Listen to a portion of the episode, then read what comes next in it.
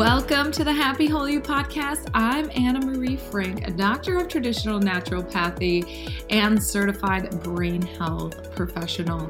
Now, those of you that know Happy Whole You, you know that we are all about health and well-being, and we combine all the physical aspects, nutritional aspects, as well as the energetic and emotional aspects to well-being. So on this podcast, you guys, you are going to get a variety of information with different topics that can range from brain health all the way to how your energy field impacts your overall health and well-being.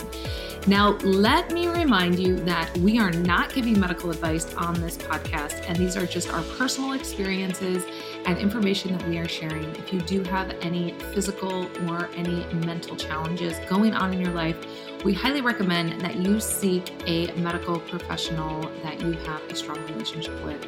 All right, you guys, we are going to get started. So here we go.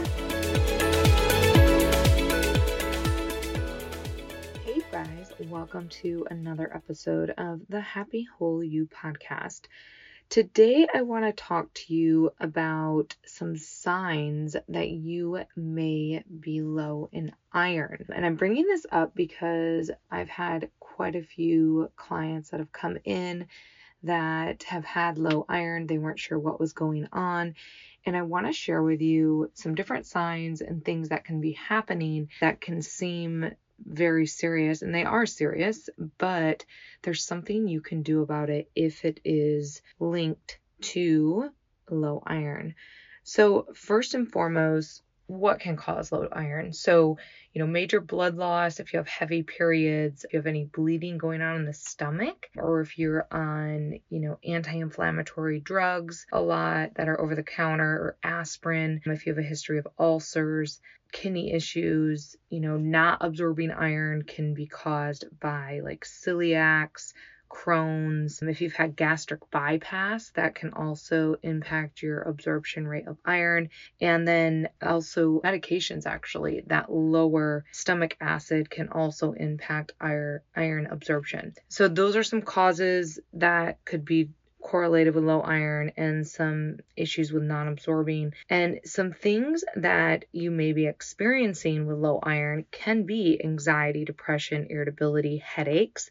And I hear that quite a bit, but I want to go over some other things that can be a sign of low iron.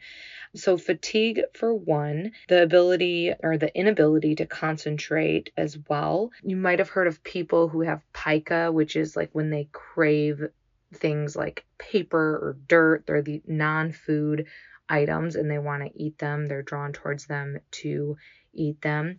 The craving of ice, so wanting to, eat ice. Also, I've talked about on the podcast how the body gives off these physical observations, and there's different correlations with them by looking at the tongue, looking at the fingernails. And so some things, for example, with the tongue, with low iron, if you stick your tongue out and your tongue is very shiny, that can be a sign of low iron, as well as the fingernails. If your fingernails are starting to look like they're spooning, they're curving, they're brittle, that can be also another sign of low iron. And, low iron is you not getting enough oxygen. So ultimately, you can have weakness. You can feel dizzy. You can feel like the room is closing in on you as well. You can even faint if your iron levels are so low. Other things that can occur, you can feel shortness of breath due to the decreased oxygen, tachycardia, so increased heart rate.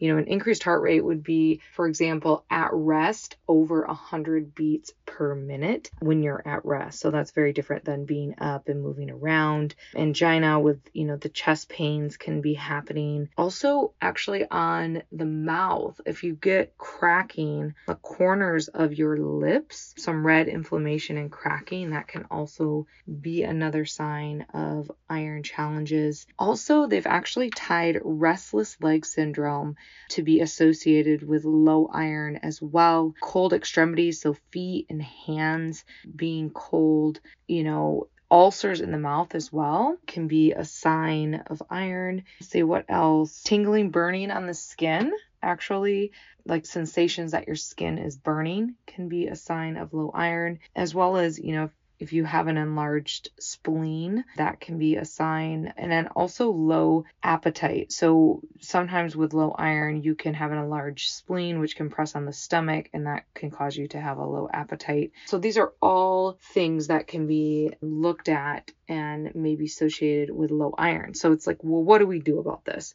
So some foods that can be very helpful to increase your iron. And again, when you try to increase your iron naturally, give yourself 2 to 3 weeks to really try to move the needle with your iron levels. So seafood is great. Beans, dark leafy vegetables, red meats or organ meats as well, poultry. Some dried fruits like raisins and apricots can also be beneficial with iron. Peas, there's fortified pastas and breads that can be enriched with iron, as well as eggs can be helpful. Dark chocolate, one of my favorites. Using molasses as a sweetener can be helpful. And then pumpkin seeds. So these are some things to naturally, through your diet, increase your iron levels. So I hope you got some value out of today. I just wanted to record this really quickly. So if any of you out there are experiencing any of these things, you know, look at the iron levels. So, you know, a lot of people are coming in and feeling depressed and they're fatigued and they have low mood, and you know, let's check out the iron. Like that's probably a good idea, right? Wouldn't hurt anything.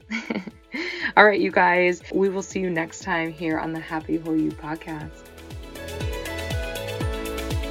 Thanks for joining us today, you guys, on this Happy Whole You podcast. We are so stoked that you are listening. And if you have questions or want to reach out to us, you can always email us at info@happywholeyou.com. And you know where to find us at Happy Whole You on Facebook and at Happy Whole You on Instagram. So have a wonderful day. Have a great week. And we will see you soon.